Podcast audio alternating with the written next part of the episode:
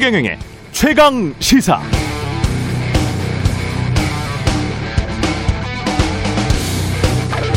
네, 아스트라제네카가 미국에서 시행, 한 임상시험에서 자사 백신의 코로나19 예방 효과가 79%로 나타났다고 어제 밝혔습니다. 또 질환이 중증으로 악화되는 것을 막는 데 있어서도 자사 백신이 100% 효과를 보였다고 밝혔는데요. 이는 미국에서 3만 2천 명 이상을 상대로 대규모 3상 임상 시험을 벌인 결과입니다. 유럽과 한국 등지에서는 이미 긴급 사용 승인을 받았던 아스트라제네카 백신은 이에 따라 다음 달 다음 달쯤 미국 식품의약국 FDA로부터 긴급 사용 승인을 받을 길이 열리게 됐죠. 그런데 공교롭게도 미국에서 이미 긴급 사용 승인이 났던 화이자, 모더나, 존슨앤존슨은 모두 미국 글로벌 제약사고 아스트라제네카는 본사가 영국이죠. 물론 미국 승인이 늦어진 것은 아스트라제네카가 미국 정부의 긴급 사용 승인 신청을 늦게 하고 따로 미국에서 임상시험을 미리 하지 않았다는 이유이기는 합니다만 지금까지 상황을 정리해보면 영국, 캐나다, 호주 등 영연방 국가에서는 논란 중에도 아스트라제네카 백신을 계속 접종시켰고 독일, 프랑스, 이탈리아 등은 한동안 해당 백신 접종을 중단시켰고 미국은 결과적으로 긴급 사용 승인이 가장 늦어졌습니다. 우연의 일치일까요? 바이러스는 전 세계를 국경 없이 마음대로 드나들고 있지만 백신은 국적, 자국 기업 우선 등의 국제 정치 경제적 역학 관계를 따지고 있는 것 같습니다. 네, 안녕하십니까? 3월 23일 세상에 이익이 되는 방송 최경련의 최강 시사 출발합니다. 저는 KBS 최경령 기자입니다.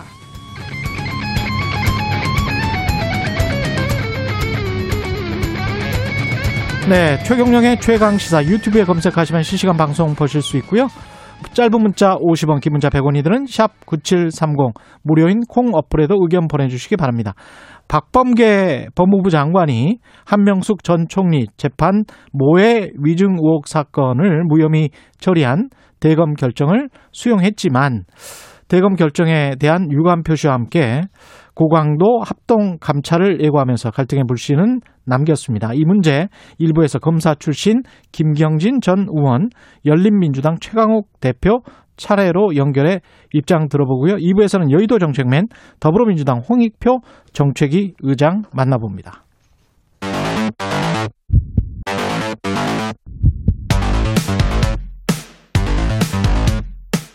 오늘 아침 가장 뜨거운 뉴스 뉴스 언박싱 자 오늘 아침 가장 뜨거운 뉴스 뉴스 언박싱 시작합니다. 민동기 기자 한겨레 신문 하어영 기자 나와 있습니다. 안녕하십니까? 네, 안녕하세요. 예 단일화 9시 30분에 두구두구두구두구 발표를 발표를 합니다.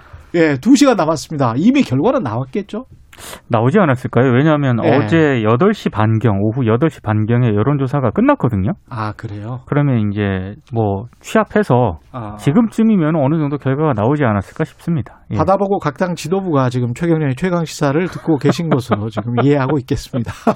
약간 조심스럽게 방송을 예. 기도합니다. 이 예. 누가 됐을까 굉장히 궁금한데 이미 된 상황에서 우리가 지금 예측을 해볼 수 있, 습니까 아, 예측이 하... 아니겠죠, 이거는. 예측을 예. 하면 안 된다라고 생각을 예. 합니다. 물론 기자들 사이에서는 돌고 예. 있는 얘기가 있긴 합니다만, 예. 예, 그건 좀 언급하는 건 적절하지 않은 것 같고요. 그렇죠.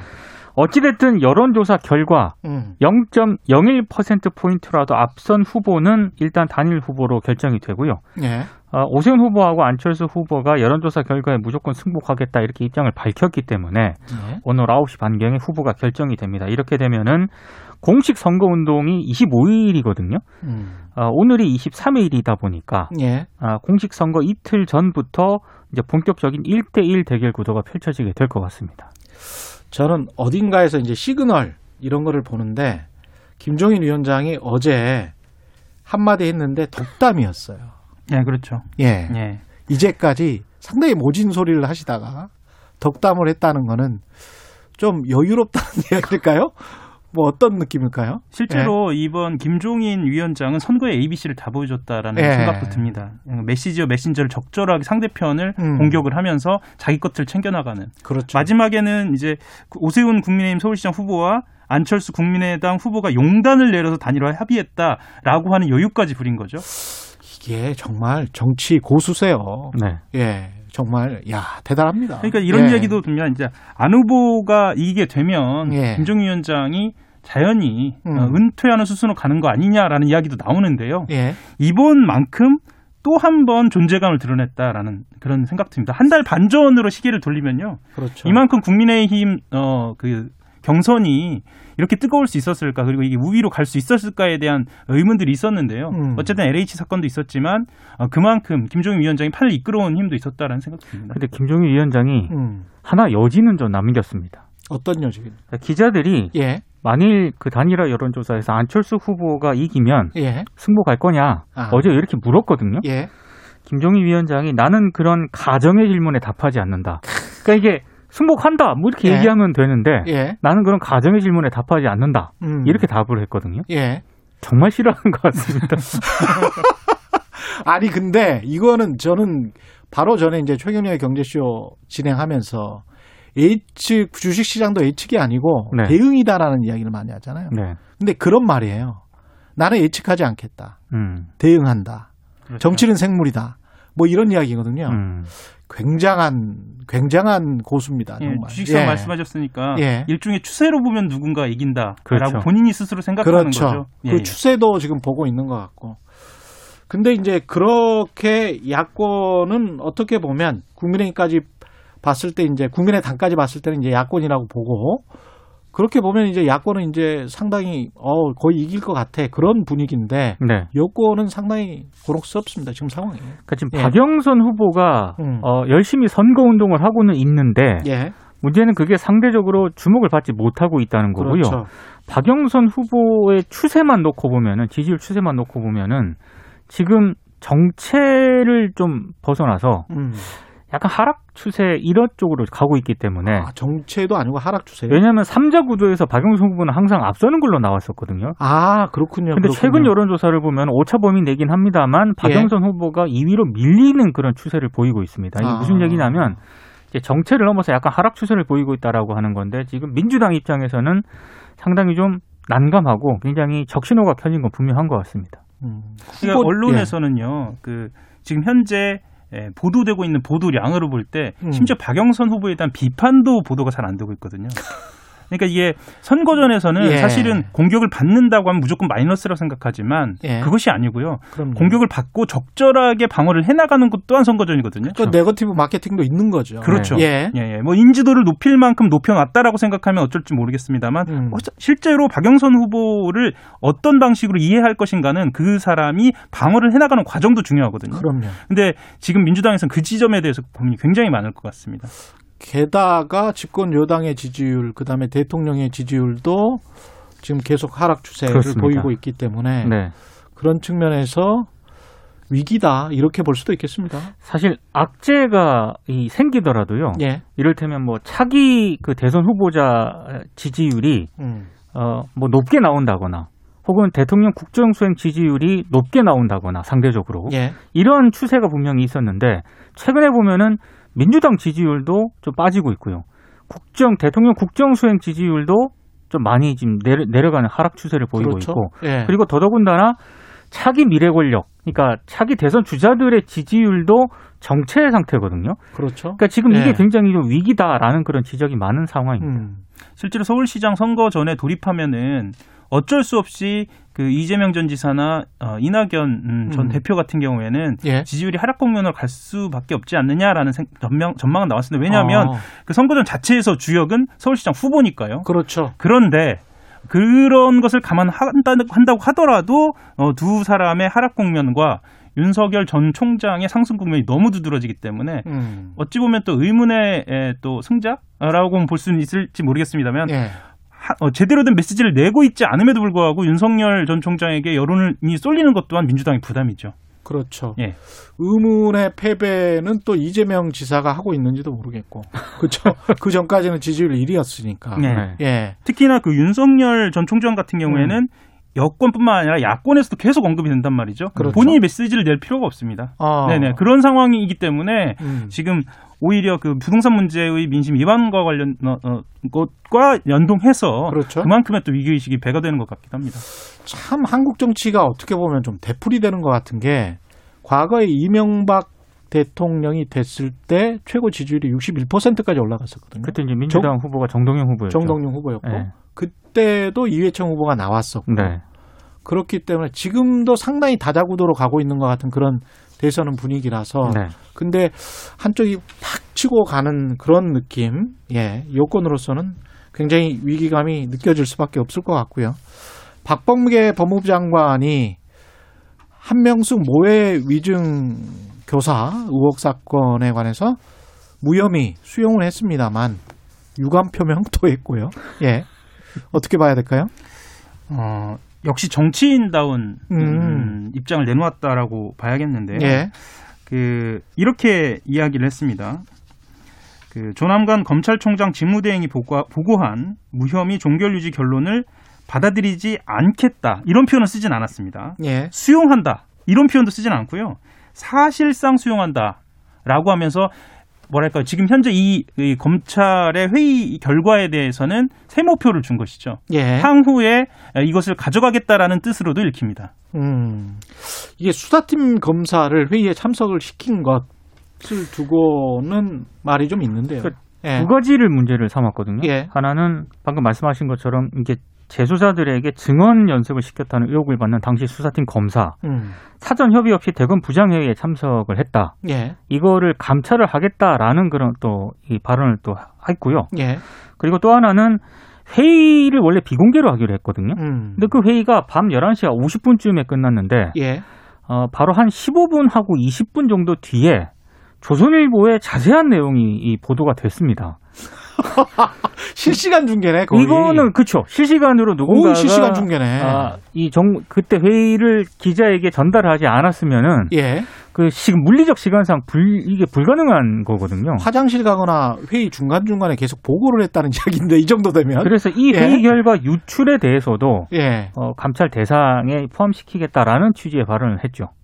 대검에서 그건 본인들도 잘못이다 이거는 인정한 거죠. 그렇죠. 그 부분에 예. 일단 뭐 어떤 특정한 그런 부분에 대해서 뭐 음. 잘못이다라고 인정을 한 게 아니라 예. 일단 감찰에는 적극적으로 협력을 하겠다. 감찰에는 협, 협력하겠다. 예, 이런 예. 뜻을 밝혔는데 예. 대검 입장은 이렇습니다. 일단 그 박범계 장관은 아니 음. 이거 절차적으로 좀 문제가 있는 거를 공정하게 좀 하라는 취지로 지금 대검 부장회의에다가 이걸 맡겼는데 예. 그 부장회의에서마저도 이렇게 절차적 공정성에 문제가 있다라고 이제 박 장관이 지적을 했잖아요. 예. 이 지적에 대해서 대검 쪽에서는 합리적 의사결정 과정을 거쳐서 법리와 증거에 따라 판단을 한 것이다라고 음. 또 박범계 장관 입장을 또 반박을 하기도 했습니다. 법리와 증거에 따라서 본인들의 제 식구 사건을 판단을 하는 게 이게 가능할까요? 어, 조선일보의 성실성뿐만 아니라 예. 검찰의 어, 뭐랄까요 그 파이프를 이용한 이런 예. 일방적인 보도에 대해서는 기자로서도 굉장히 좀 뭐랄까 보기가 좀 힘든 음. 어, 그런 상황입니다. 예를 들면 이렇게 다급하게 보도를 하면은요 예. 해석할 시간이 주어지질 않습니다. 예. 그래서 그렇죠. 그 독자들의 입장에서는 일방의 그 스피커에 의존한, 그러니까 말하자면 대검 관계자의 입에 의존한 이야기만 들을 수가 없, 밖에 없거든요. 예. 공개하는 건 좋은데 음. 그렇다고 한다면 이것을 공정하게 해석할 수 있게 다양한 해석을 들을 수 있게 독자들에게 전달할 수 있게 해줘야 하는데 이것이 공공기관에서 어, 브리핑을 하는 것으로 이게 공적인 비공식적이든 이게 맞는 것인가에 대한 의문은 좀 듭니다. 박범계 장관이 시민들이 참여하는 뭔가를 만들어 보자 그런 이야기도 했죠. 네. 이게 결국은 검사들에게 맡겨놓으니까 본인들 문제를 아까 성실성 이야기를 했는데 영어 써서 죄송합니다만 integrity라는 말이 결국은 내적 성실성을 의미를 아, 하는 거거든요. 그냥 네. 결국은 이제 인간의 양심의 자유는 충분히 존중을 해야 되겠지만 그럼에도 불구하고 내적 성실성을 담보할 수 있는 제도적 법적 장치에 관해서는 끊임없이 우리가 고민을 하지 않을 수가 없어요. 특히 이제 검찰 같은 경우에는 그동안에 역사적으로 많은 어떤 배반의 역사를 가졌기 때문에 그 내적 네. 성실성에 대한 배반의 역사가 있었기 때문에 그런 측면에서 시민 참여나 이런 것도 좀 고민을 해봐야 될 것 같습니다. 예. 두 분 추가하실 말씀 관련해서. 일단 저는 이런 생각은 좀 드는데요. 음. 그러니까 법무부하고 검찰 간 갈등의 불씨 아까 잠깐 말씀을 드렸는데 예. 이게 또 계속된다고 하면 예. 이게 선거 이후에 어떤 영향을 음, 뭐 미칠까에 대한 것은 또 지켜봐야 할 것 같습니다. 예. 알겠습니다. 뉴스 언박싱 민동기 기자 한겨레 하어영 기자였습니다. 고맙습니다. 고맙습니다. 고맙습니다. KBS 1라디오 최경영의 최강 시사 듣고 계신 지금 시각 7시 35분입니다. 오늘 하루 이슈의 중심. 당신의 아침을 책임지는 직격 인터뷰. 여러분은 지금 KBS 일라디오 최경영의 최강 시사와 함께하고 계십니다.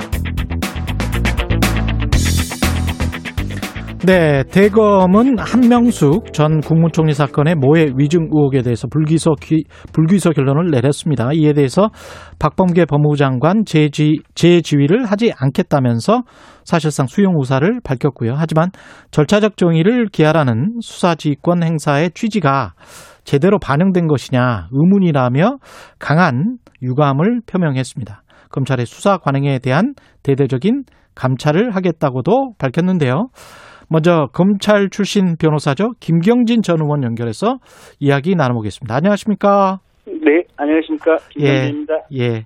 이번 그 대검 결정에 관해서는 어떻게 보셨습니까? 무혐의. 검찰 결정이 타당한 것 같아요. 보니까. 그러니까 예. 어떤 점이세요? 뭐 예, 한명숙 전 총리 사건 같은 경우는 지금 이제 대법원에서 유죄 판결이 확정된 사건 아니겠습니까? 예. 거기다가 이제 돈을 검찰에서는 이제 주었다고 진술했다가 법정에서는 증언을 바꾼 한만호 씨에 대해서도 그 바꾼 증언이 위증이다라고 이제 유죄 판결이 대법원까지 확정이 됐었던 사건이고요. 예. 지금 이번 모의 위증 사건은 그 한만호 씨 이제 증언 번복과 관련해서 예. 그때 당시에 교도소 동료 수감자들에 대해서 검찰이 그 상황과 관련된 증언을 좀 허위 증언을 하도록 압력을 가했느냐 지금 이제 이게 어떻게 보면 핵심 피의 사실인데. 예, 네. 맞습니다. 예. 근데 이게 한명수 총리에 대한 유죄 판결 같은 경우는 사실은 한만호 씨 증언이나 이 동료 재소자들의 증언하고 상관없이 뭐 계좌 추적 내역이라든지 또 한만호 씨 격리 부장 진술이라든지 또 채권 회수 어떤 장부 목록이라든지 뭐 돈 반환된 사실은 이런 객관적인 물증을 사실 토대로 해서 유죄가 지금 있었던 거 아니겠어요 보면 그래서 이 모의 위증이라고 하는 것은 아주 지연 말단의 부분이고 사실은 한명숙 총리 사건하고도 별 상관이 없는데 어쨌든 장관이 지금 임은정 또 한동수 감찰부장 얘기를 충분히 듣고 다시 재검토하라고 해서 그분들 얘기를 충분히 들었고 그다음에 대검찰청 부장 그러니까 검사장 회의를 통해서 결정을 하라고 해서 더 확대해서 고검장까지 포함해서 검사장 회의를 했고 그래서 13시간 넘게 기록 검토 관련자 의견 청취 토론 그리고 나서 원래의 무혐의 처분이 타당했다라고 결론을 내려서 법무부에 보고를 했고 그래서 아무런 문제가 없는데 법무부 음. 장관이 왜 그렇게 말씀하시는지 저로서는 이해가 잘 안 되는 대목입니다. 지금까지의 과정은 아무런 문제가 없다 이렇게 생각을 하시는 거고 예. 그 박범계 법무부 장관은 회의에 당시 수사팀 검사를 부른 것 자체를 이해할 수 없다 이렇게 이야기를 하고 있는데요. 이제 수사팀 검사가 결국은 이제 이 예. 모의 위증의 피의자인 셈 아니겠습니까 보면. 피해자 피해자가 피의자 피의자, 피의자. 그렇죠 그렇죠 네, 그렇죠 예. 모의 위증 사건의 피의자인 셈인데 예. 우리가 경찰도 그렇고 검찰도 그렇고 수사를 할 때 모든 사건에서 피의자로 지목된 사람의 얘기를 들어보고 조사하지 않나요? 아 피의자 그러니까, 조사이었을 뿐이다.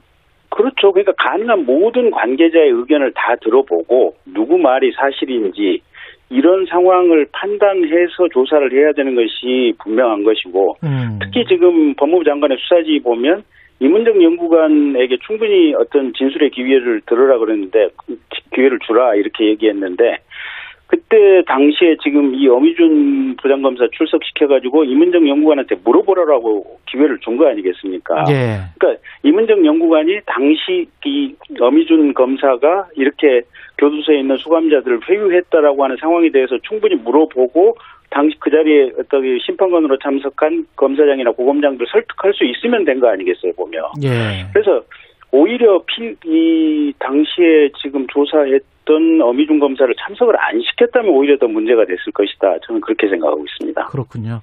대검찰청은 합리적 의사결정을 결정 과정을 거쳤다 이렇게 에, 이야기를 하고 있으니까 대검찰청 입장하고 변호사님 입장하고 비슷한 것 같고요. 일단 근데 네. 이제 대검 회의 내용이 언론에 이제 유출된 것에 관해서는 어떻게 생각하십니까? 이게 당연히 음. 유출이 아니고 유출이 아니다. 이 과정 자체가 언론에 정식으로 공표를 해줘야 되는 사안 아닌가요? 그 그러니까 15분, 20분 후에 바로 이제 특정 언론에서 바로 그러니까 보도를 그러니까 하는 게 그 이제 특정 언론이 뭐 제주껏 취재를 했든지 아니면 누구 검사장이 사실상 누군가 연결돼서 그냥 그대로 상황을 중계해 줬을 수도 있고 뭐 가능성은 여러 가지가 있는데 음.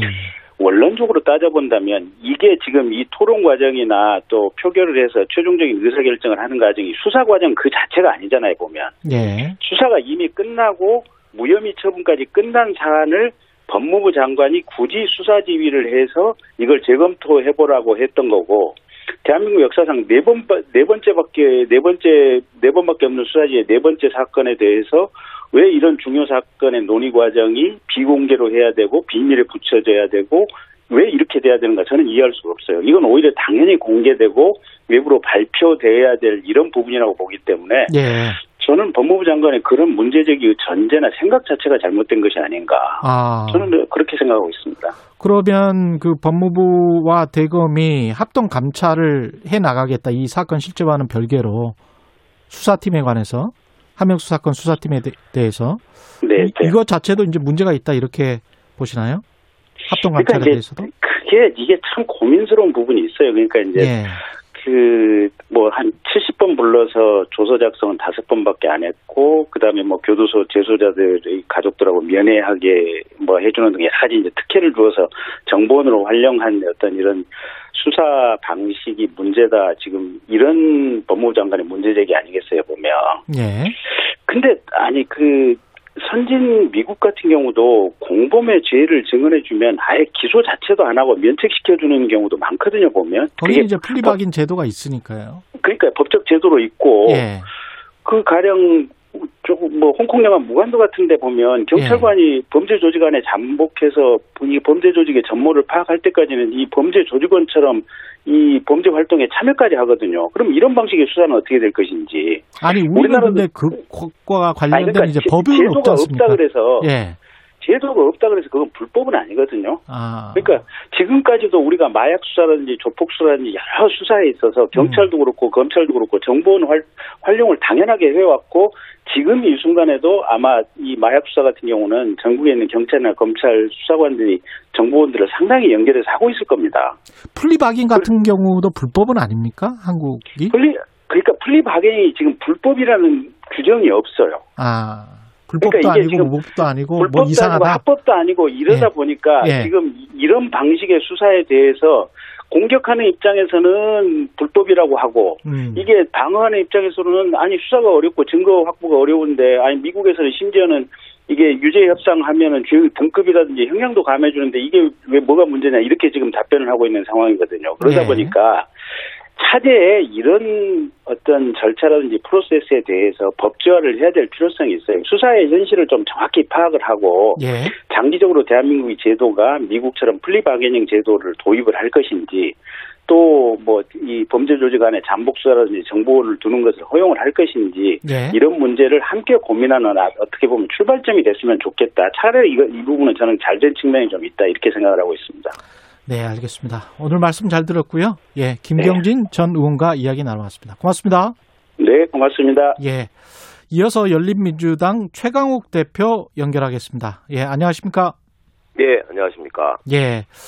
뭐 바로 여쭤보겠습니다. 검찰 무혐의 처분했는데요. 어떻게 보십니까? 한명숙 모해 위증 의혹 사건. 예.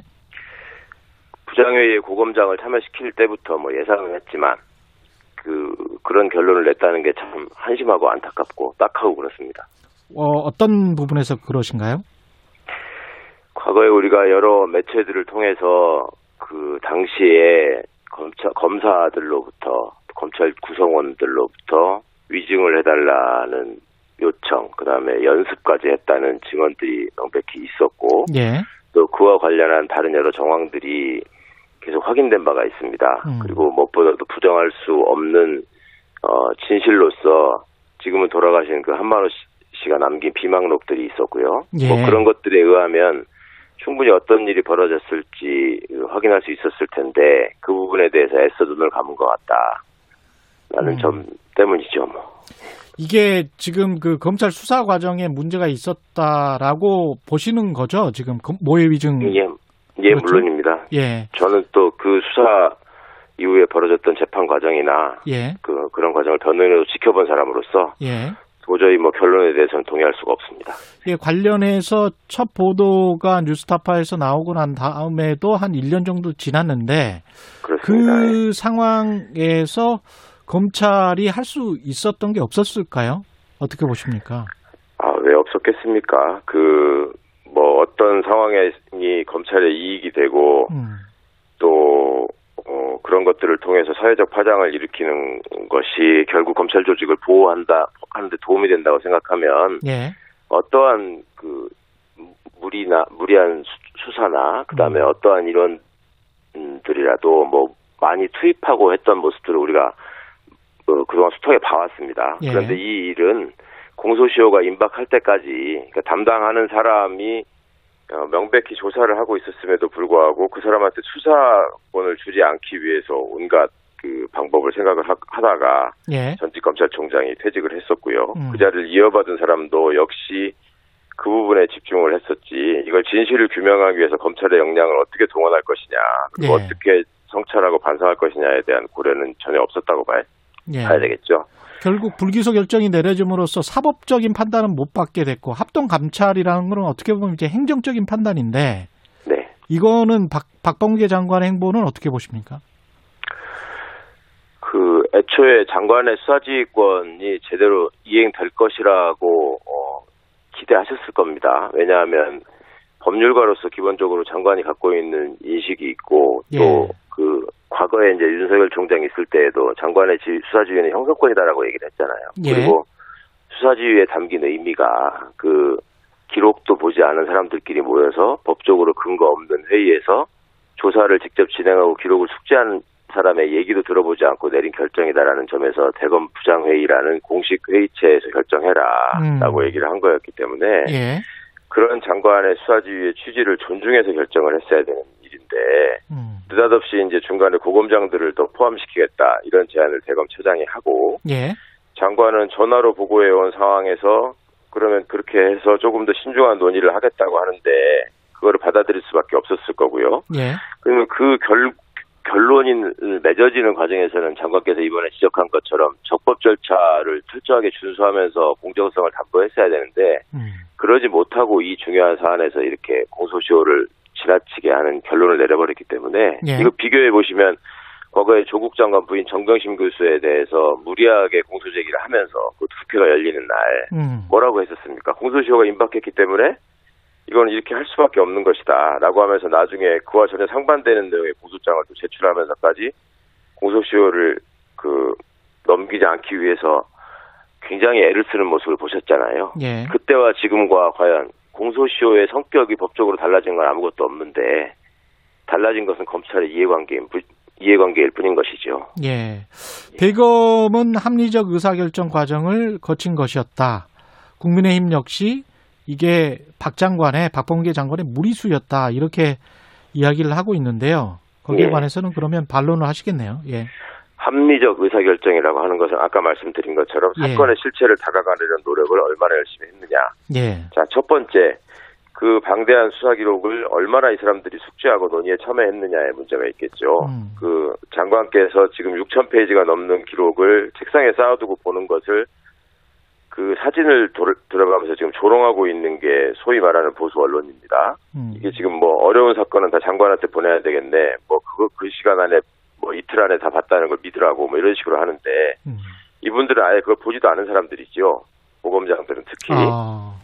예. 자, 예, 보지도 않았고 그 다음에 그 어, 논의를 진행하는 과정에서 당사자인 그러니까 위증교사의 당사자로 지목되고 있는 어미준 부장검사를 느닷없이 오후에 출석시켰다는 거 아닙니까? 예. 이 부분을 이제 적법 절차를 훼손한 것으로 잠깐 지적을 했는데 예.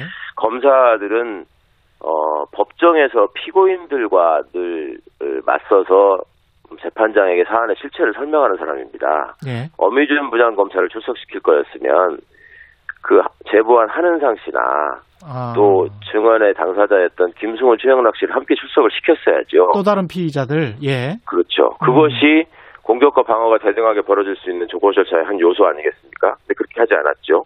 음. 그다음에 결정을 하는 과정에서도 검찰 구성원들이 갖고 있는 그 뭐 조직지향적인 근성이라고 할까요? 뭐 그런 것들 조직 우선적인 근성이랄까 이런 것들을 감안하자면 예. 무기명 투표를 했어야 됩니다. 그래서 지금 보도되는 내용에 비추어서 유추해 보면 이 사람들이 기명 투표를 한 것 같아요. 예. 예. 그러면 기명 투표를 하는 과정에서 내가 어떤 의견을 행사했는지가 다 드러나게 되는데 음. 그리고 본인들끼리 보안각서를 써서 뭐 비밀 오간 얘기를 하지 말자라고 얘기를 했다고 하면서 나오자마자 바로 조선일보를 포함한 특정 언론들의 바로 내용들이 유출이 되기 시작했죠. 예. 자, 그런 상황에서 어떤 사람이 마음 놓고 자신의 의견을 그대로 표명할 수 있을 것인가. 저는 그것이 대검 부장들 두 명이 기권을 했다라고 지금 얘기들을 하고 있는데 예. 거기에 포함되어 있다고 생각합니다. 그 사람들이 음. 왜 기권을 했겠습니까? 찬성을 기소 기소하는 의견에 찬성하고 싶은데 그것을 얘기했다가는 향후 자신의 변호사로서의 입지나 검찰 식구들에게 보여지는 이미지 때문에 그런 선택을 할 수밖에 없었겠죠. 이런 모든 것들을 종합해 보면 다 이런 점을 염두에 두고 대검의 수뇌부들이 특히 대검 차장을 중심으로 한 일종의 꼼수가 다 기획되고 그 결과대로 이루어진 것이 아닌가.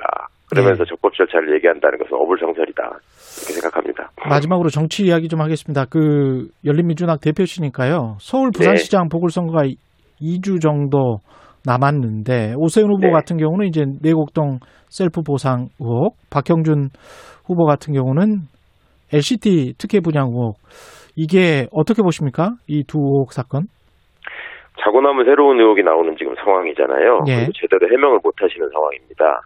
그리고 어, 우리 안철수 후보께서 언급하신 것처럼 LH 사태로 본인들이 지금 호재를 만났다. 예.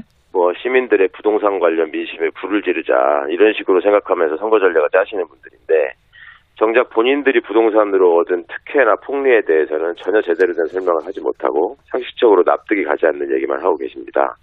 이런 분들이 과연 시정을 이끌고 대한민국 부동산 투기 세력의 광풍을 어, 그 잠재울 수 있을지 신중하게 저희들이 고민하고 판단해야 될 일이라고 생각합니다. 예, 오늘 말씀 감사하고요. 열린민주당 최강욱 대표였습니다. 고맙습니다. 예, 감사합니다. KBS 일라드 최근의 최강시사 1부는 여기까지고요. 잠시 2부에서는 여의도 정책맨 더불어민주당 홍익표 정책위 의장 만나봅니다.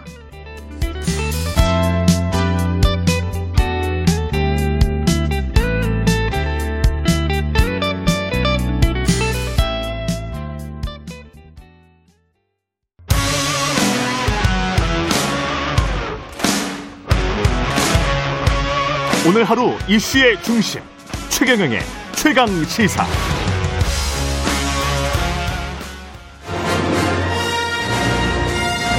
정책 브레인이 최강 시사에 떴다. 여의도 정책맨. 네, 매주 화요일 여당 최고의 정책 브레인 더불어민주당 홍익표 정책위 의장 모시고 정국의 뜨거운 현안과 정책에 대한 여당 고민 들어보는 시간입니다. 여의도 정책맨 오늘도 더불어민주당 홍익표 정책위 의장 나오셨습니다. 안녕하십니까? 네, 안녕하세요. 네, 최근의 최강 시사 유튜브에 검색하시면 실시간 방송 보실 수 있고요. 스마트폰 콩으로 보내시면 무료입니다. 문자 참여는 짧은 문자 50원, 긴 문자 100원이 드는 샵 9730 무료인 콩 어플에도 의견 보내주시기 바랍니다. 그 지난 며칠 전에 2014년 부동산 3법 국민의힘이 제정한 부동산 3법으로 주호영 원내대표가 강남 부자가 됐다. 네. 이런 말씀을 하신 적 있으세요? 네, 그렇습니다. 그래서 이제 국민의힘이 야, 그건 여야 합의로 된 부동산 3법인데 이 허위 사실이다. 뭐 이러면서 징계하는 국회 제출했습니다. 의원님에 대해서. 어, 글쎄요. 제가 보기에는 뭐 그 그러려면 먼저 그 이건 그 MBC가 먼저 방송을 한 내용이거든요. 예, MBC가 방송했었죠. 예, 예 반포 아파트에 예, 관해서. 반포에서요. 예. 그 당시 그래서 부동가 상한제 폐지, 음. 그다음에 그 이익금 환수 음. 뭐 등을 다 그다음에 저 이 그 당시에는 딱지 소위 그 주택을 1주택만 받는 것을 3주택 3주택까지 허용하는 이 세 가지가 통과된 거거든요. 예. 그 아, 재건축을 해서 재건축, 그렇죠. 주택을 세 개를 받을 수 있다. 예, 원래 1주택 받는 거를요. 예, 대지 면적이 넓으면 예, 예. 그래서 세, 세 주택까지 허용할 수 있는 것까지 해, 해, 주는 음. 그것도 이제 한시적으로 법을 터준 거였죠. 예. 이 혜택을 많이 봤어요. 국회의원들이 그 당시에. 그래서 어, 당시 야당에서 저희가 야당이었을 때 예. 김상희 의원이 반대 토론을 했고 음. 세 가지 법을 다 반대하는 의원이 여섯 명이었는데 예. 그 중에 제가 한 명이었습니다. 아, 예, 당사자셨군요. 예, 예, 그래서 저는 이게 합의 여야 합의라고 하는데 법안은 여야 합의돼야 통과되죠. 합의가 통과되는데 예. 우리 당은 반대한 것이었고요. 일관되게 아. 반대했는데 그 다른 법들하고 통과하려다 보니까 저희가 그 당시엔 소수였고요. 예. 어, 과반수가 저쪽 의석이 넘는 네. 상황이었기 때문에 무한정 막을 수는 없죠. 음. 그러다 보니까 최종적으로는 그 협의해서 통과된 모양새지만 네. 저쪽 그 의원들이 주도해서 법안을 냈고 어, 박근혜 정부가 법안을 내서 정부안 음. 그다음에 그 당시 야당 그 여당 의원안 등이 합쳐져서 어, 통과가 됐습니다. 그래서 그다음에 저는 문제는요 그 두 가지가 문제인 것 같아요. 아, 이 주호영 의원이 지난 나경원 원내대표 시절에 필리버스터 200개를 다 걸어가지고 그 아이디어를 냈 했던 적도 있거든요. 예. 그러니까 국회에서는 그런 필리버스터라는 것, 그 소위 무제한 토론이라는 것은 소수 소수당의 의견을 배려한 어, 제도죠. 근데 예. 그걸 악용하면 안 되는 거였죠. 그런 예. 식으로 의사방해 하기 위한 악용으로 해서 전체 200개를 거는 게 아니죠. 음. 그 문제가 되는 법안 한두 개를 잡아야 되는 건데 예. 그런 식으로 제도를 악용하고 그다음에 어, 윤리특위의 징계안이라는 것도 명백하게 뭔가 잘못됐거나 이런 경우를 해야 되는데 이렇게 정쟁으로 하는 거는 국회에서 만든 좋은 제도들을 어떤 정쟁의 도구나 또는 어 그 어떤 그 본인의 어떤 분풀이로 사용하는 거는 어절 제도의 명 취지나 그다음에 절차적 정당성을 훼손하는 거기 때문에 매우 음. 부적절하다 이렇게 봅니다. 예.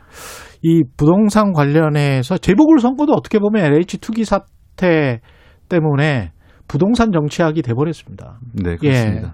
근데 관련해서 사실은 문자가 많이 오고 있는데요. 이제 뭐 대출도 다 묶인 상황에서 청취자 홀딩맨님 같은 경우는 지역 따라 조절이 아니고 무주택자 다주택자 비율로 무주택자는 70% 정도 대출해주는 정책 어렵나요? 음. 뭐 이런 말씀을 하시네요. 예. 어, 저희들도 그 무주택자 또는 생애 최초 주택 예. 구매자에 대해서는 조금 더 어, G, 그 LTV나 DTI에 대해서 조금 더 허용을 해주는 금융적 방식으로 허용하는 걸 적극적으로 검토하게 해오고 있습니다. 예. 어, 다만 이제 문제가 되는 거는 지금 워낙 부동산이 지금 뜨거운 상황이기 때문에 음.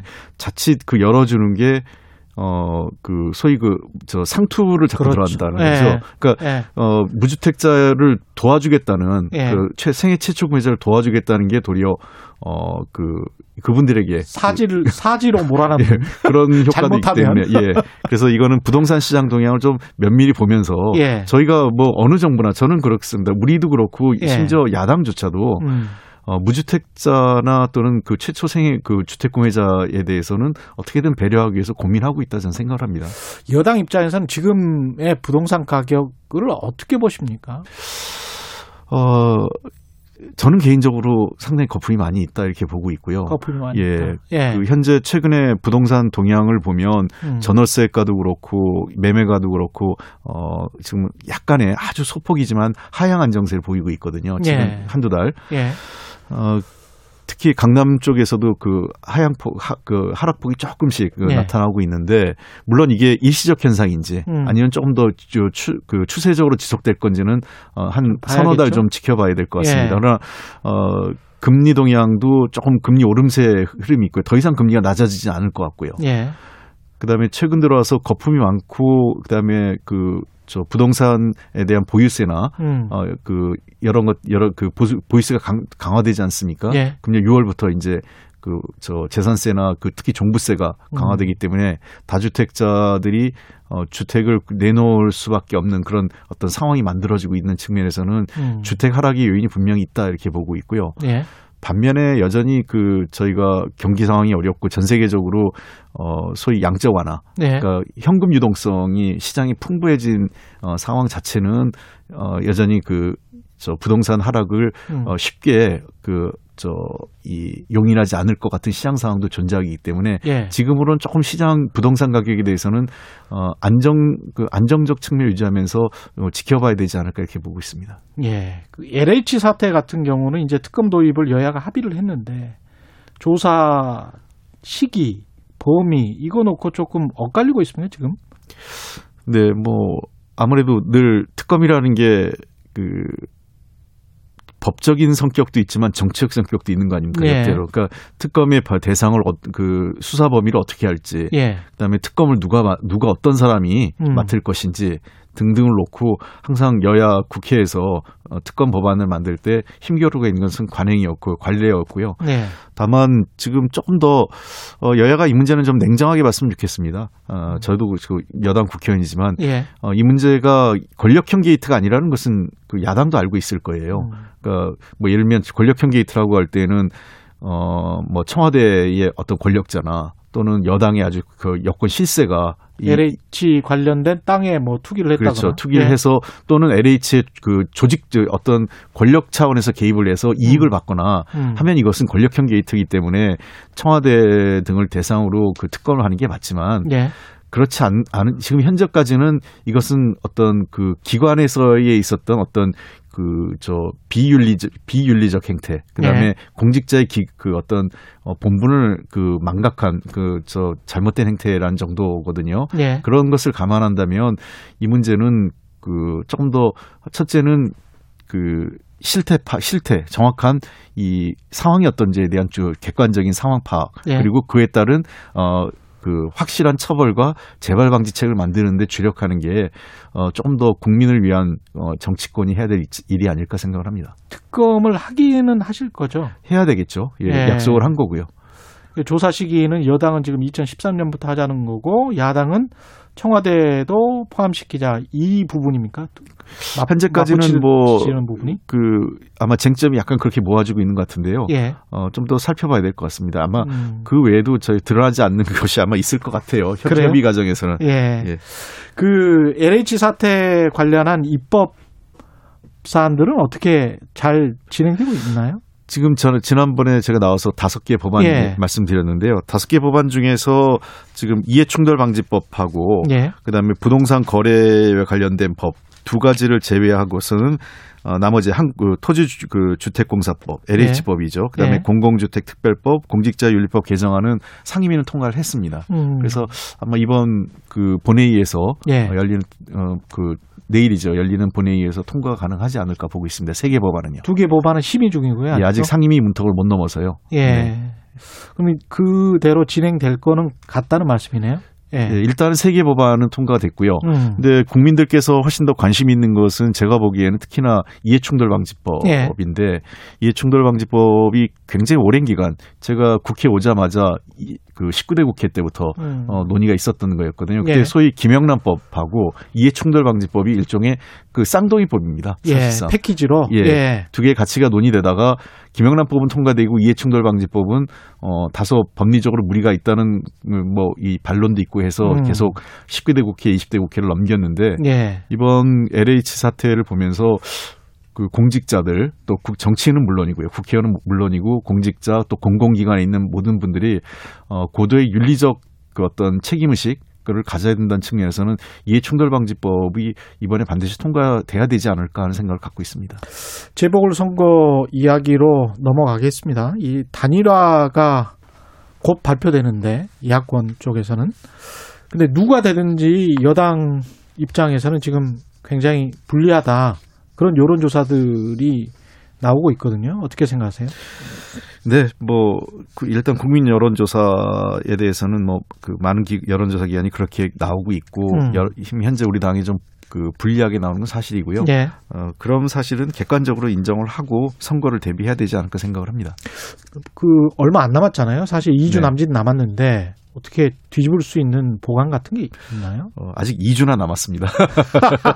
어, 그, 예. 뭐, 저는. 12척의 백이 있다, 뭐 이런 이야기하고 예. 비슷하게. 예. 예. 그, 뭐 이제 후보가 아마 오늘 이제 그 예. 그 야권의 후보가 그 정해지지 않겠습니까? 음. 후보가 정해지고 나면 본격적으로 정책 경쟁, 그다음에 인물 경쟁도 있을 거로 생각을 합니다. 음. 어, 그렇게 되면 저는 그 정책이나 어, 인물 면에서는 조금 더 경쟁력이 우리 당 후보가 가지고 있지 않을까 이런 측면에서 예. 어, 지금의 구도 에서는 조금 더 나아진 구도로 가지 않을까 생각을 하고 있고요. 예. 어, 관련해서 빠른 시일 내에 해간 LH 문제나 이런 문제에 대해서는 저희들이 근본적인 해법들을 제시하는 게더 시급한 게 않을까 생각도 합니다.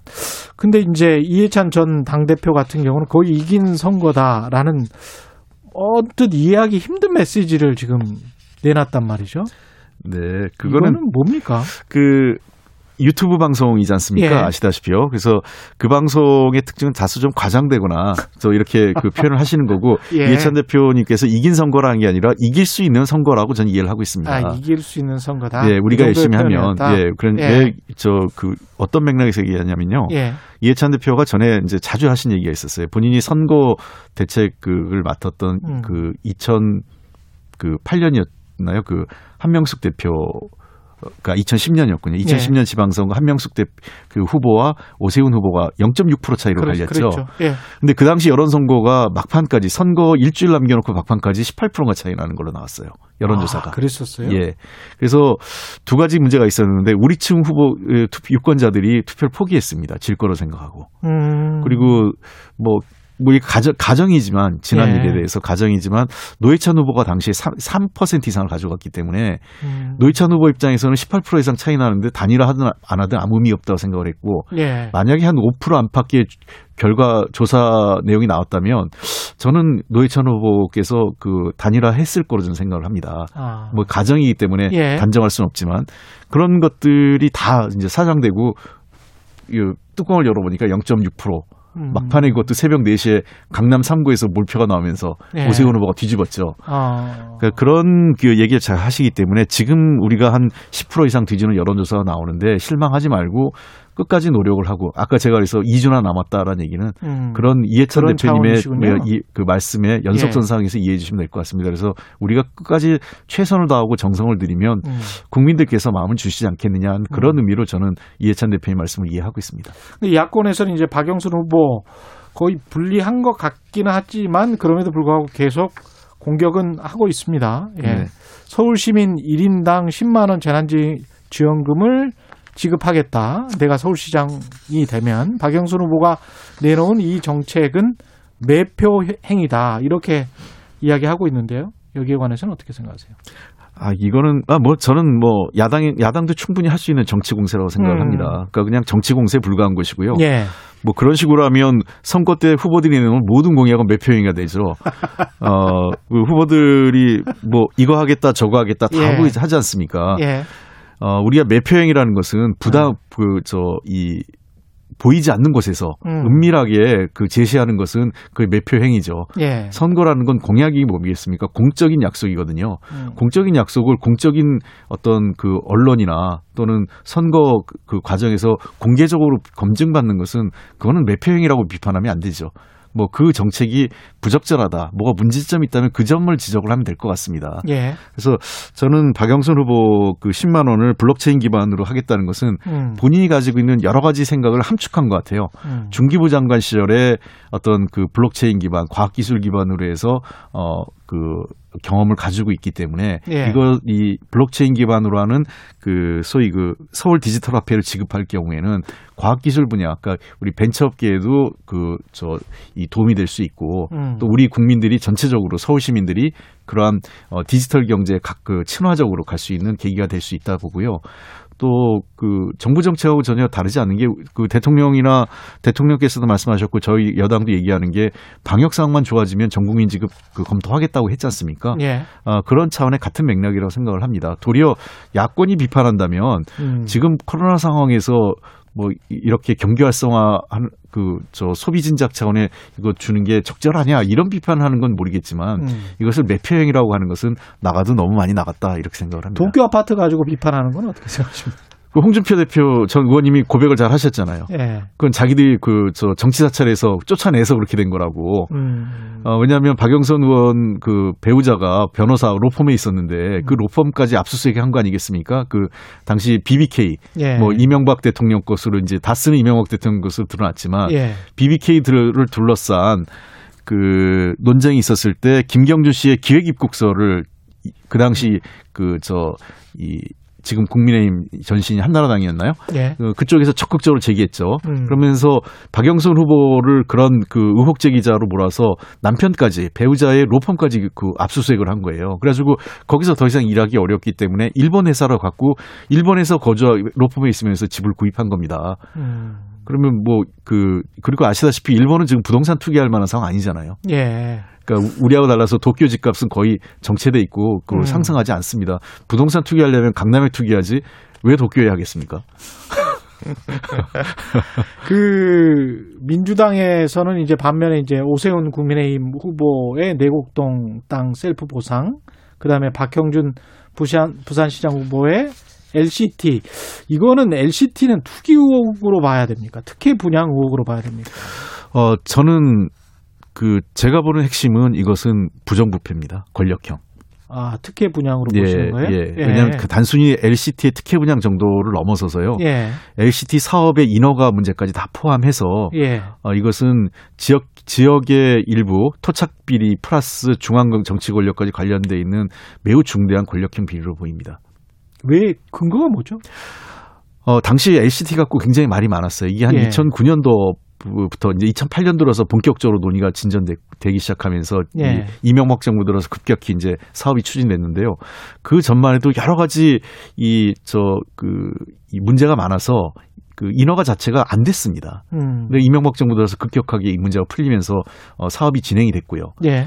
그다음에 두 번째 봤을 때 지금 박형준 그 후보가 자꾸 뭐 자기 집은 별거 아니다는 것처럼 얘기하는데 어그 이 LCT 건물에 보면 A동과 B동이 있어요. 예. 근데 A동이 더 전체적으로 비싸고 박형준 후보가 이 가지고 있는 두 개의 건물이 예. 좀싼 건 맞습니다. B동이죠. B동이요. 예. 네, B동이 싼 건 맞는데 음. 유일하게 B동 중에 박형준 후보가 갖고 있는 17 17층과 18층이 비싸요. A동보다. 아, 그 층만? 예. 그게 이제 로얄층이고 그 건물을 지을 때 약간 좀 풍수지리 같은 것도 보는데요. 홍콩에 네. 홍콩에 보면 그런 얘기 많잖아. 용의 눈이다 뭐 이런 정도가. 아. 그 18층과 17층이 용의 눈에 해당된다고 그래 가지고 예. 그 층만 굉장히 비쌉니다. 프리미엄을 붙을 정도로요. 음. 근데 공교롭게도 그 두 개 층을 같은 날 그 저 이 박 후보의 배우자의 그 아들과 딸이 예. 동시에 아래 위층을 동시에 분양을 받잖아요. 계약을 음. 하잖아요. 예. 그거는 일부러 살려고 해도 그게 어렵습니다. 어, 그래서 시행사하고 뭔가 그렇습니다. 있었다. 예, 이거는 우리가 그 그러면 저그 본인이 그 아들이 처음에 누구하고 계약했는지 보여주면 됩니다. 음. 처음에 그 누구 어떤 분양자, 그러니까 그걸 분양받은 사람이 있을 거 아닙니까? 예. 분양사 받은 사람도 구입을 했을 거 아니겠어요? 그렇죠. 두, 예. 두 분이. 음. 그 계약한 사람이 누군지 한 그 계획 그 계약서가 나와야 됩니다. 누구하고 했는지를. 예. 그게 저는 저희들을 보기에는 그 바로 LCT 관계자 또 그 저 이 오너와 관련되지 않았어가고 저 안 않았겠느냐라는 추정입니다. 미리 건물을 한 그 로얄층이나 중요한 거를 한 2, 30개 정도 빼놓고 예. 특혜 분양한 거 아니냐는 거죠. 권, 그 권력형 어떤 대가성이 있는 매, 뇌물로 저희들은 보고 있는 겁니다. 마지막 오늘 야권 단일화 되는데 누가 될 것 같습니다. 9시 반에 발표한다는. 글쎄요, 저도 뭐 제가 모르겠습니다만 예. 저희들은 예. 누가 그 되시든 간에 예. 어, 정성을 다해서 국민, 그러니까 야권 후보와 경쟁하는 게 아니라 예. 국민에게 저희의 진정성과 좋은 예. 정책을 평가받는 걸 생각하고 그 저 선거에 준비 임하고 대하겠습니다. 마지막으로 한명숙 모해이중 교사 의혹 사건 있잖아요. 예. 이렇게 처리된 것에 관해서 어떻게 생각하세요? 굉장히 유감스럽습니다. 그냥 짧게 얘기하면 검찰이 어, 검찰의 명예보다는 조직 이기 주의를 택했다 생각을 합니다. 조직 이기 예, 왜냐하면 예. 여전히 그 당시에 모해 위증에 대한 어, 그 의혹이 있다면 도리어 검찰의 명예에 당시 검찰이 투명하고 깨끗하게 수사했다는 것을 입증하기 위해서라도 이 의혹을 밝히고 가는 것이 저는 검찰의 미래를 위해서도 좋다고 보는데 음. 당장의 불편함보다는 어, 당장의 불편함을 그 피하면서 음. 도리어 장기적으로 검찰의 불명예와 어, 어떤 검찰이 가져가야 될 의혹의 덫만 가지고 가는 아주 저는 부끄러운 선택을 했다 생각을 합니다. 제가 검찰 음. 어, 당사자라면 적극적으로 이 문제를 풀고자 했을 것 같습니다. 말씀 감사하고요. 여의도 정책맨 더불어민주당 홍익표 정책위 의장이었습니다. 고맙습니다. 네, 감사합니다. 공정, 공익, 그리고 균형. 한 발짝 더 들어간다. 세상에 이익이 되는 방송. 최경영의 최강 시사.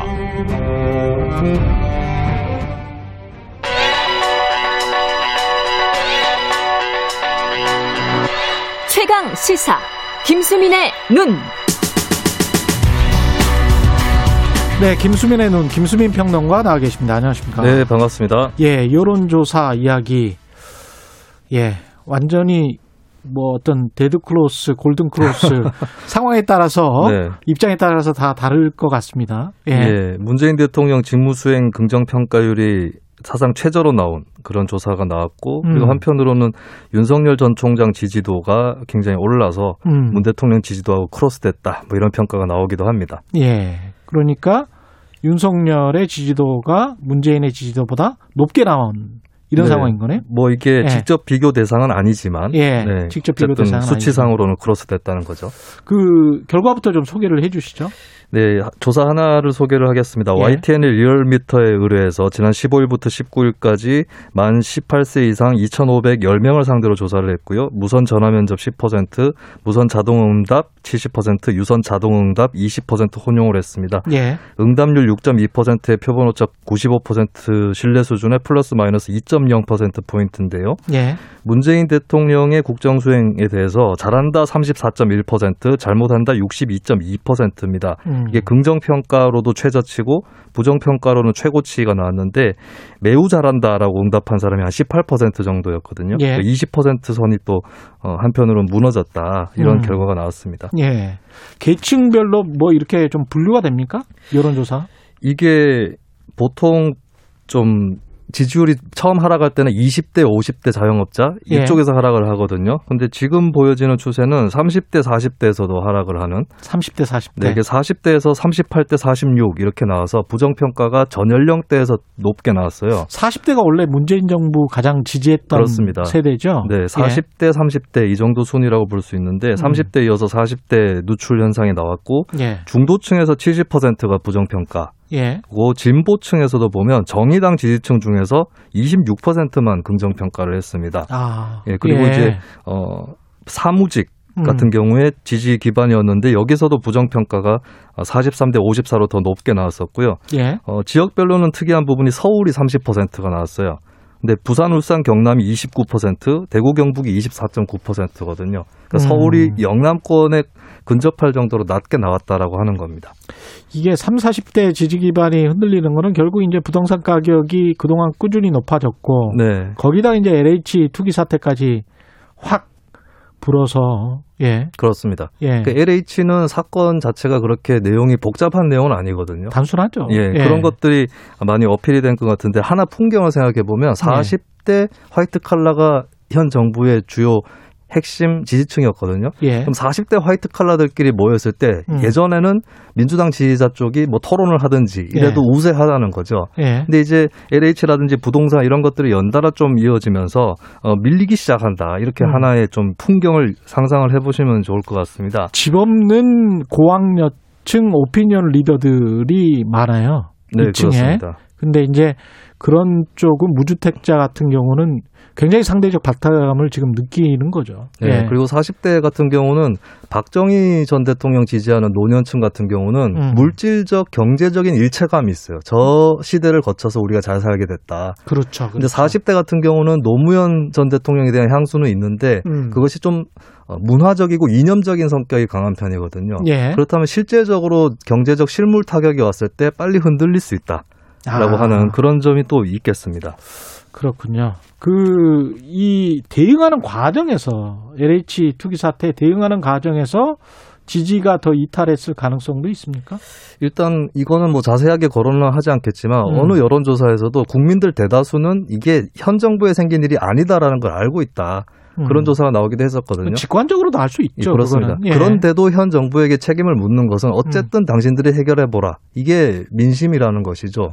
그러니까 부동산 가격이 낮았으면 네. 이 정도의 민심 흔들리지는 않았을 거예요. 근데 그렇습니다. 이제 부동산 가격이 너무 높고 네. 무주택자가 굉장히 힘들어지다 보니까 이 투기 사태가 굉장히 가슴에 빗으로 꽂히는 거죠. 예. 예. 근데 이제 처음에 대통령이라든지 청와대에서 들고 나왔던 것이 적폐청산론이었거든요. 음. 이게 이제 남 탓으로 비춰지는 가능성이 있고 예. 그리고 검찰 개혁 얘기는 많이 했는데 왜 부동산 적폐는 후순위였느냐 그렇죠. 이런 의문이 또 나올 수 있는 겁니다. 그리고 또 이번 수사에서 검찰이 어쨌든 특검이 됐든 검경 합동이 됐든 참여해야 된다 이 여론이 또 우세한데 음. 검경 수사권 조정에도 문제가 있었던 거 아니냐. 예. 그러니까 부동산 이슈와 검찰 이슈가 결합되는 이렇게 해서 좀 악순환이 벌어질 수 있는 그런 그런 계기가 또 된 것 같기도 합니다. 예, 민생이 안 좋아지니까 이제 정치적인 이슈에 관해서도 부정적으로 그렇죠. 여론이 돌아서는 그런 거네요. 네, 이게 민생 경제 문제가 풀리면 음. 정권에서 음. 추진하고 있는 개혁 과제 이런 것들도 힘을 같이 받는 수가 있거든요. 네. 이게 이제 어, 잘못 결합이 됐을 경우는 지지율 하락으로 이어진다라고 하는 거죠. 윤석열 전 검찰총장 같은 경우는 어떻게 보면 가만히 앉아서 이득을 봤다. LH 네. 사태 때문에 그렇게 표현할 수도 있겠습니다. 네, 뭐 지지율 제가 시간이 없어서 상세하게는 거론을 못 하겠는데 예. 민주당 후보군들 다 합친 것보다 더 높게 나왔더라고요. 예. 이런 부분들이 이제 어떻게 보면 운이 좀 맞아떨어진 게 이번에 그 윤 전 총장이 사퇴를 할 때 부패 음. 완판 얘기를 하지 않았습니까? 예. 근데 그 직후에 LH 사건이 또 터져버렸고. 아, 그랬군요. 네, 그리고 이제 사람이 아니라 땅부터 추적해야 된다. 이것은 사실 윤 전 총장이 아니라 다른 수사 전문가들 다 할 수 있는 얘기긴 그렇죠. 한데. 예. 예. 근데 그런 얘기들이 아 예. 검찰에도 수사권을 줄 걸 그랬나? 정권에서 음. 뭔가 잘못했나? 이런 음. 인상들을 또 줄수 어, 있었다라고 하는 측면이 있었습니다. 그래서 이제 앞으로 어 정부 그리고 야권 양쪽에서 어떤 메시지가 나오느냐가 중요할 텐데 정부는 이제 일단은 뭐 야당이라든지 검찰 이쪽을 탓하는 것보다는 본인들이 책임을 지고 가는 자세 그리고 새로운 대안이라든지 이런 것들은 또 차기 주자들이 들고 나오는 이런 좀 투트랙 전략이 좀 필요한 것 같고요. 음. 그리고 야권이나 윤석열 전 총장은 반사이득을 일단 입고 있는데 예. 앞으로 발광체가 되기 위해서는 대안들을 내놔야 된다. 예. 뭐이 법칙에 충실할 필요가 있겠습니다. 듣다 보니까 인생은 운칠 기삼인가 뭐 이런 생각도 하게 되고 운은 또 바뀌니까요. 바람처럼 네네. 왔다 갔다 하는 거니까 그렇습니다. 어떻게 될지는 모르겠습니다. 예. 김수민의 눈, 김수민 평론가였습니다. 고맙습니다. 예, 감사합니다. 예, KBS 일라디오 최근의 최강시사 2부는 여기까지고요.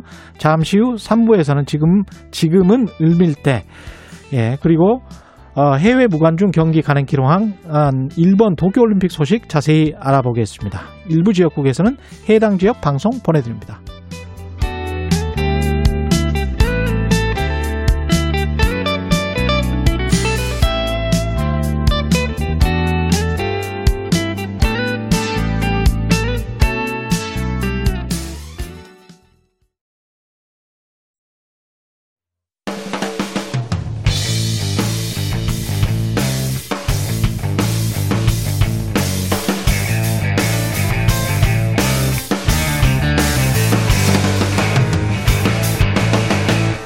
최경영의 최강 시사. 네, 갑과 을 이 단어가 희미해질 때까지 을의 목소리를 들어보는 시간입니다. 지금은 을밀 때 지난주 중증 장애인 네 분이 벌금 대신 노역을 하겠다고 구치소에 입소한 일이 있었습니다. 이 네 명이 받은 벌금 총합은 4,440만 원. 노동권이 보장되지 않은 장애인들에게는 엄청나게 많은 액수인데 그런데 만약 벌금을 낼 만한 형편이었을지라도 이분들은 벌금을 낼 수 없다. 이렇게 목소리를 높였습니다. 어떤 일이 있었던 건지 노역을 직접 감당했던 서울장애인 자립생활센터 협의회 이영숙 대표 연결돼 있습니다. 안녕하세요. 네, 안녕하세요. 예. 그러니까 이영숙 대표님도 어, 벌금 안 내고 어, 노역을 하신 거죠? 구치소에 입소해서? 네, 노역했습니다. 며칠 하셨어요? 예, 3일 했습니다.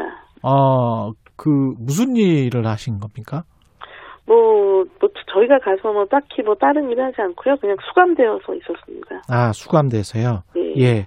이렇게 노역형을 선택한 이유가 있나요?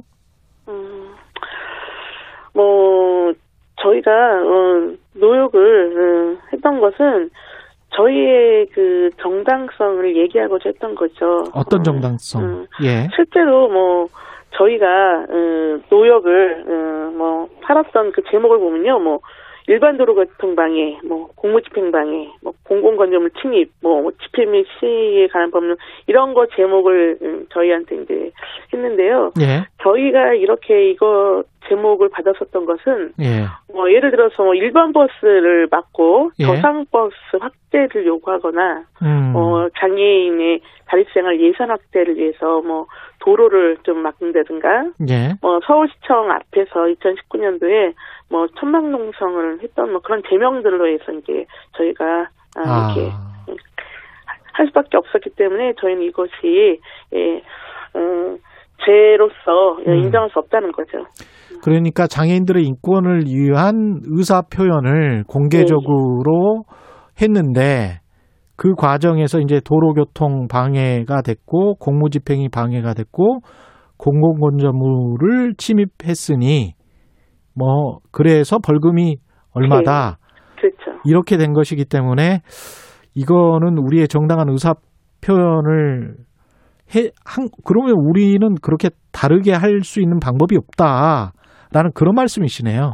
맞습니다. 예. 음, 그 재판장 앞에 가고 법원 가서 판사 앞에 가면요 음. 무조건 음, 도로를 막았냐 안 막았냐 음, 그것만 따지 따지거든요. 예. 근데 우리는 조상버스를 도입하기 위해서라도 이런 항의 표시를 그렇게 강하게 하지 않아, 않으면 이 사회가 우리에게 관심을 가져주지 않는다 이런 말씀을 지금 하고 계시는 거예요. 그렇죠. 예. 예. 법이 없으면 만드는데 음, 법이 없다는 이유로 예 이런 것을 예 뭐 버스도 예, 이동권도 보장이 안 돼서니까 그렇죠. 예. 그래서 항의 표시로 했던 시위들이고 일종의 시위들이고 그, 그것에 관해서 이제 벌금형이 쌓이니까 그거 그런 벌금은 못 내겠다. 예, 맞습니다. 저희는 네. 그래서 저항한 거죠. 예. 그 최근에 지금 장애인들 관련해서 가장 시급한 문제가 탈시설이라고 하는데요. 일단 탈시설이 뭔지를 청취자분들은 잘 모르시니까 설명을 좀 해주시겠습니까? 예. 어, 탈시설은 예, 장애인들은 거주 시설한 곳에서 이 살아가는 삶이 있습니다. 그래서 예. 가족들과 어, 살지 못하면은 시설로 이제 보낼 수밖에 없는 저희 장애인 정책이 있는데 재활원 같은 것이죠. 그렇죠. 예. 예. 어, 탈시설한 것은 시설에서 나온다는 뜻입니다. 시설에서 이제 거기 재활원이 어떻게 보면 장애인들을 보호해주고 거기에서 살 수 있게 하는 건데 왜 나온다는 이야기죠? 예. 어, 탈시설한다는 것은요, 어, 쉽게 말해서 내 삶을 자유롭게 산다는 뜻인 거예요. 어. 내 어. 삶을 자유롭게 산다. 그렇죠. 예, 시설에서 함께 어, 모여서 집단으로 사는 것도 일종의 제약이고 사회적으로 우리를 격리시키려고 하는 것이다. 아, 그럼요. 제가 예. 3일 동안이지만은 음. 저희가 제가 이번에 이제 세 번째 구치소를 갔다 다녔는데 그렇죠. 이번에도 느끼, 느꼈던 것은 음. 음, 안에서는 아무것도 할 수 없더라고요.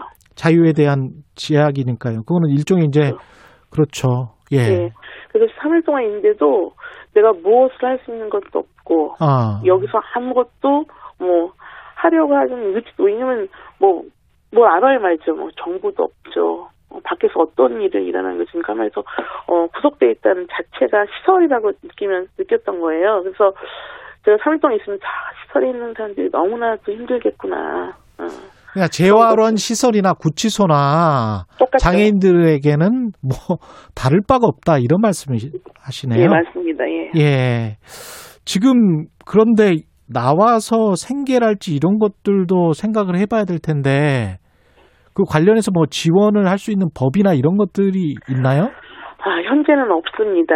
그래서 이제 지자체마다 이제 예. 음, 뭐좀 뭐 나올 수 있는 탈출할 수 있는 이제 뭐 지침 같은 거를 만들고 있는 상황인데 예. 현재 뭐 법적으로는 좀 없고 오로지 우리나라에는 지금 거주 시설을 장려하는 정책밖에 없습니다. 그냥 지금 말씀하셨던 재활원 같은 거를 장려하는 그렇죠.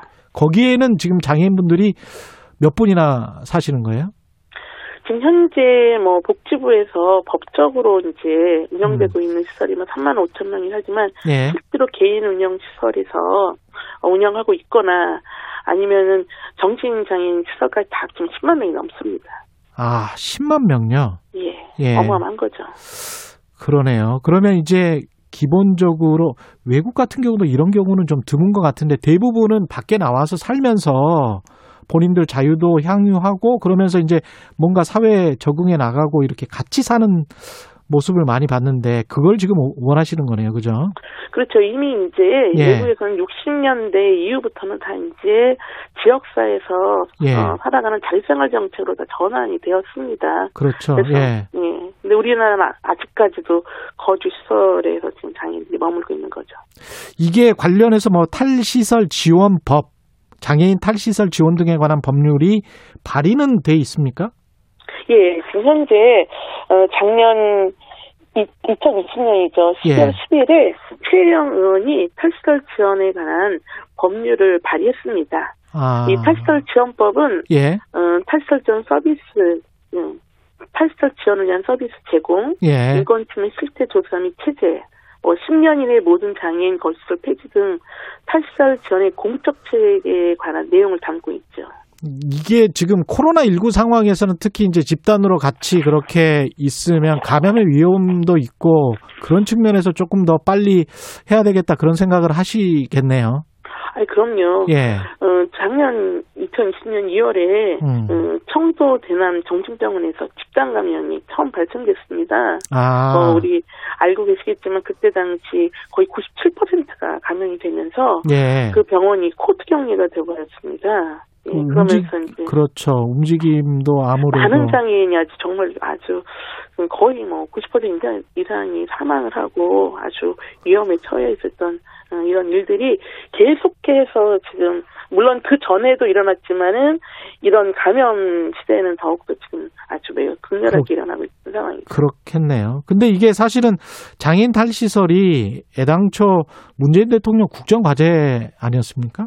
맞습니다. 국정과제 42번에 장애인 탈시설 등 지역사회 정치환경 제시는 실천 과제로 채택되었지요. 그래서 제5차 장애인 정책 종합 계획의 탈시설 정책을 포함하고 있었습니다. 근데 구체적인 로드맵이 제시되고 있지 않은 상황인 거죠. 아, 구체적인 실행 계획. 근데 이제 예. 정부나 복지부 입장에서는 뭔가요? 이게 무조건 내보낼 수는 없고 뭔가 제도나 법률적인 보호, 그 다음에 이제 자립을 지원할 수 있는 어떤 어, 돈 같은 것도 마련돼야 될 것 같고, 재정 지원도 마련돼야 될 것 같고, 그런 측면에서 지금 늦어지고 있는 건가요?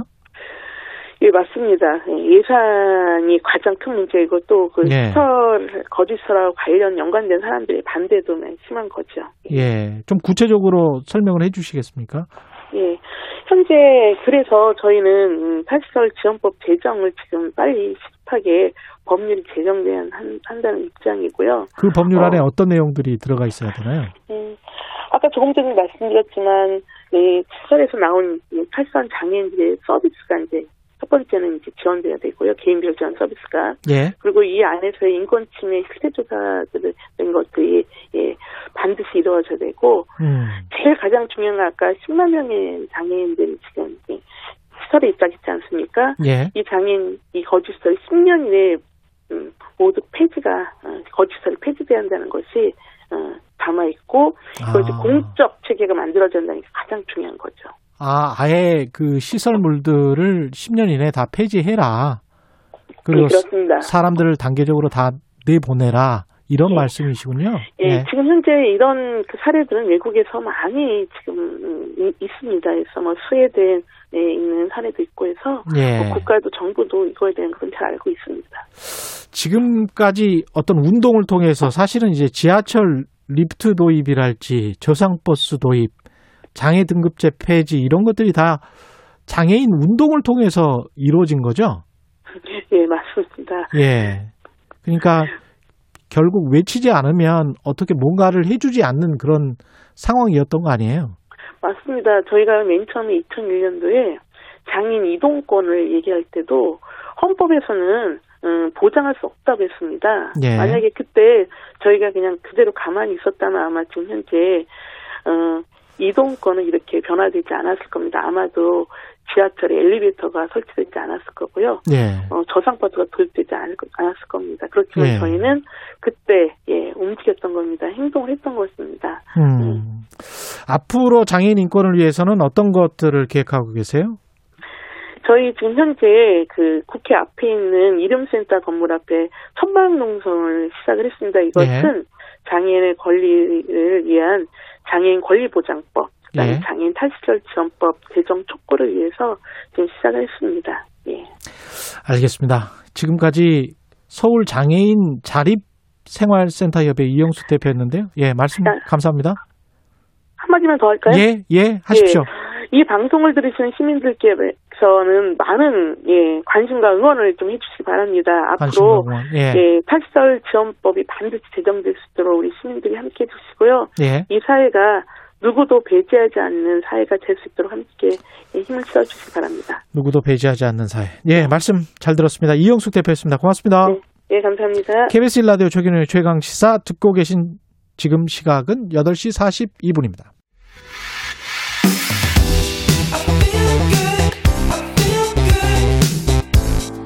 세상에 이익이 되는 방송 최경영의 최강 시사 네, 일본 정부가 도쿄올림픽 개최를 위해서 해외 관중 입장을 받지 않겠다는 결정을 내렸습니다. 이미 1년 연기된 올림픽을 무관중 형태로 개최할 경우에는 일본 경제적 타격이 끌 것이다. 이런 예상이 많은데요. 코로나19 확산 상황에서 반쪽 대회라도 열려고 하는 일본의 속사정 무엇인지 와세다 대학교 국제학술원 박상준 교수와 말씀 나눠보겠습니다. 안녕하십니까? 네, 안녕하세요. 예. 교수님 지금 저 안식년이어서 네. 예, 한국에 고국에 계시는 거군요. 예, 예. 예. 일단 자주 나와 주십시오. 일본과 관련해서 그러면 안식년 기간 중에 네. 자주 나와 주시면 좋을 아, 것 같습니다. 네, 근데 자주까지는 제가 좀 컨텐츠가 부족해서 가끔, 가끔이라도 예. 예. 그 무관중 올림픽 이게 뭐 전무후무했던 거 아닙니까? 네, 그렇죠. 예, 예. 이거라도 하겠다라는 거는 네, 네. 왜, 왜 그러는 겁니까? 네, 일본은 이거 놓을 수가 없죠. 예. 일본의 뭐 국민적 자존심이기도 하고요. 예. 또 정권 차원에서도 이게 정권의 실패로 연결될 수 있으니까. 안 하면? 네네네. 그렇습니다. 이게 워낙에 크게 기대를 부풀려놨던 것이기 때문에 예. 더구나 세계 약속한 거지 않습니까? 우리가 개최지다. 음. 이걸 안 하게 되면은 그게 올림픽을 하지 않은 또 그 장소 도쿄라는 것이 전무후무하게 역사에 남으니까 아. 그것보다는 하려고 하고 또 그래서 기대 이상으로 하려고 열심히 노력 중입니다. 이 시설 투자나 이런 것들도 굉장히 많이 했을 텐데. 네네. 네. 뭐 수익을 좀 얻을 생각이었을 텐데 이렇게 되면은 네. 뭐 중개권 빼고는 거의 수익이 없을 것 같다는 생각이 듭니다. 네, 손실을 지금 예상하고 있습니다. 이미 뭐 공식적으로 150억 엔 정도, 우리나라 돈으로 뭐 천억 원 훨씬 넘는 돈이 공식적인 손실이 발생했고요. 예. 네, 앞으로 뭐 손실은 더 발생할 것이고 예. 지금은 손실을 어떻게 보전할 것인가. 그러니까 이거를 도쿄도가 부담해야 되는데 아. 도쿄도가 여력이 없으니까 예. 정부가 또 어떻게 이거를 보전을 하는가 그런 논의를 이미 시작할 만큼 네, 뭐 손실은 피할 수 없죠. 그러니까 어느 정도로 손실을 볼 것이다 이렇게 예상이 되나요? 이게? 지금 현재로서는 외국인 어, 국내 관광 아, 국내 입장객은 50%로 제한하고 네. 외국인만 받지 않는 것인데 어, 입장 수익이라든가 드러난 어, 손실만으로 하면은 뭐 한국 돈으로 뭐 15조 원에서 15조 원에서 음. 20조 원 정도 그 예상이 되고요. 한국 돈으로 15조 원에서 예, 20조 예, 원. 예. 그런데 여기에는 그 포함되지 않은 것들이 있습니다. 예. 그러니까 호텔이라든가 비행기 같은 것들은 그러니까 티켓은 뭐 63만 장 전부 환불을 해줘야 되는데, 아. 근데 비행기나 호텔 같은 경우에는 워낙에 계약 자체가 어, 취소가 안 되는 계약이었습니다. 음. 근데 이게 뭐 어쩔 수 없는 예약을 한 사람들 입장에서는 자기들 책임이 아니라 그러네요. 이게 근데 그 돈을 다 날리게 됐으니까 지금 현재 일본에서는 그 호텔이나 그 여행사는 자기들 비즈니스니까 이게 예. 고객 에 대한 의무 차원에서 계약이 이러니까 우리는 줄 수 없습니다. 환불 절대 안, 안 됩니다. 이게 어렵거든요. 예. 그러니까 어느 정도 환불을 해야 되는데 이러면은 또 호텔이나 여행사도 큰 타격을 입고 그렇죠. 네, 거기에다가 지금까지 안 좋았는데 이게 일, 일, 하나의 희망이었는데 이것까지 음. 깨지니까 네. 이것도 또 국가에서 어느 정도 그 손실 보전을 해줄 것인가 이게 논의가 되기 때문에 음. 그 전체적인 손실액은 이 사태가 끝나고 나야 알 수 있지 지금으로서는 뭐 여러 가지 추정치가 나오지만 추정치는 지금으로서는 의미가 없다고 볼 수 있습니다. 15조, 20조 원 우리 돈으로 그런데 네. 일본이 세계 3위의 경제대국이어서 네. 한 2021년에 GDP가 5조 GDP가 500조 한국 돈으로 500조 원에서 600조 원 사이인데 예. 지금은 아마 600조 원 가까이 뭐 590조 원 정도 그 정도 예. 600조 원에 가깝다고 보시면 됩니다. 그렇죠. 예. 일본 돈으로 아닙니까? 500조 엔? 500조 아, N이죠. 그렇죠. 예, N이죠. 예, N이죠. 그렇죠. 500조 예. N이죠. 예, 아, 600조 N, 600조 N. 600조 N 정도 예, 되죠. 그렇죠. 5조 달러 정도로 제가 네, 기억했던 것 같은데. 그 정도 규모의 경제면 15조 원에서 20조 이거는 별거 아닌 거 아닌가요? 어떻게 보면. 아, 네, 그렇습니다. 어떻게 생각하면 별거 아닐 수도 있는데 이게 사실은 어, 이익을 볼 것이다. 이 이상의 이익을 볼 것이다라고 아, 생각한 것이 예. 반대로 손실이 되니까 예. 또 손실이라는 것이 뭐, 뭐 1.5조 N에서 그 이상으로 될 확률이 많으니까 예. 그러니까 좋지 않은 것이고요. 예. 근데 사실은 그 올림픽으로 인한 경제적 이익은 음. 2021년도나 2020년도가 아니라 그 이전에 한 5년 정도에 걸쳐서 발생은 했다고 이 사람들이 보고 있어요. 아. 그러니까 올림픽이라는 것이 올림픽 때 경제적 이익은 피크가 되거든요. 예. 그 뒤에는 오히려 과거에 투, 자 한 것이 너무 많기 때문에 그렇죠. 투자액을 줄여서 예. 올림픽 이후에는 오히려 경제가 침체하는 경우가 많지 않습니까? 음. 그래서 과거 한 5년 정도 올림픽이 기여한 부분이 GDP 한 0.2%, 0.3% 정도 된다고 보고 있기 때문에 예. 전체로 하면은 어, 아주 뭐 큰 손실은 아니지만 하지만 일본이 이번 올림픽에 걸고 있던 기대, 음. 이번 올림픽이 일본 부흥의 어떤 전기가 될 것이다 하는 것이 지금 그것이 깨진다는 것이 굉장히 일본으로서는 안타까운 일이죠. 음. 네. 정치적 함의가 좀 있는 거네요. 그러면. 네, 예. 정치적으로도 그러니까 이걸로 기대를 많이 어, 부풀린 거죠. 음. 그러니까 저거를 생각하시면 돼요. 그 아베 총리가 이 올림픽을 홍보하기 위해서 그 전 올림픽에서 슈퍼 마리오 복장을 맞아요. 하고 나타났는데 네, 마리오. 예. 세계적인 뭐 그 뉴스가 됐죠. 예. 근데 이 사람의 어, 원래적인 캐릭터가 굉장히 이제 도련님 캐릭터거든요. 예. 그러니까 이 사람 캐릭터로는 상상도 할 수 없는 것을 누군가 이제 조언을 했겠죠 주변에서 예. 이렇게 하시라. 그 정도로 올림픽을 일본에서는 홍보를 많이 했어요. 그러니까 음. 저희가 최근에 한 올림픽은 평창 올림픽 있지 않습니까? 예. 여러분들이 평창 올림픽 때 얼마나 그 홍보를 많이 들었는지를 생각하시면 돼요.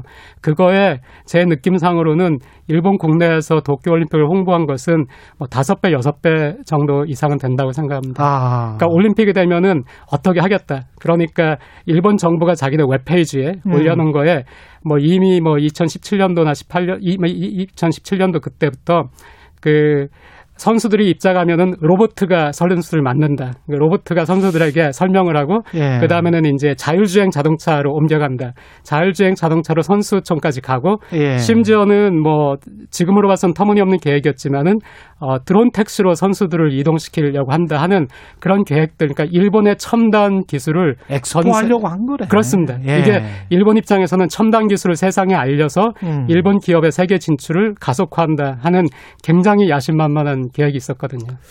이렇게 되니까 이게 지금 흐지부지 될 것 같은 그런 양상이고 일본 국민들도 이거 개최해야 되는가에 관해서 반신반의하는 국민들이 많다면서요. 네. 일본은 이제 그 어, 뭐 취직을 해가지고 음. 내가 굶어 죽지 않고 뭐 산다, 연금을 뭐 제대로 받고 산다, 이런 거는 관심을 가지고 있지만 예. 또 GDP가 몇 퍼센트 성장해야 된다. 예.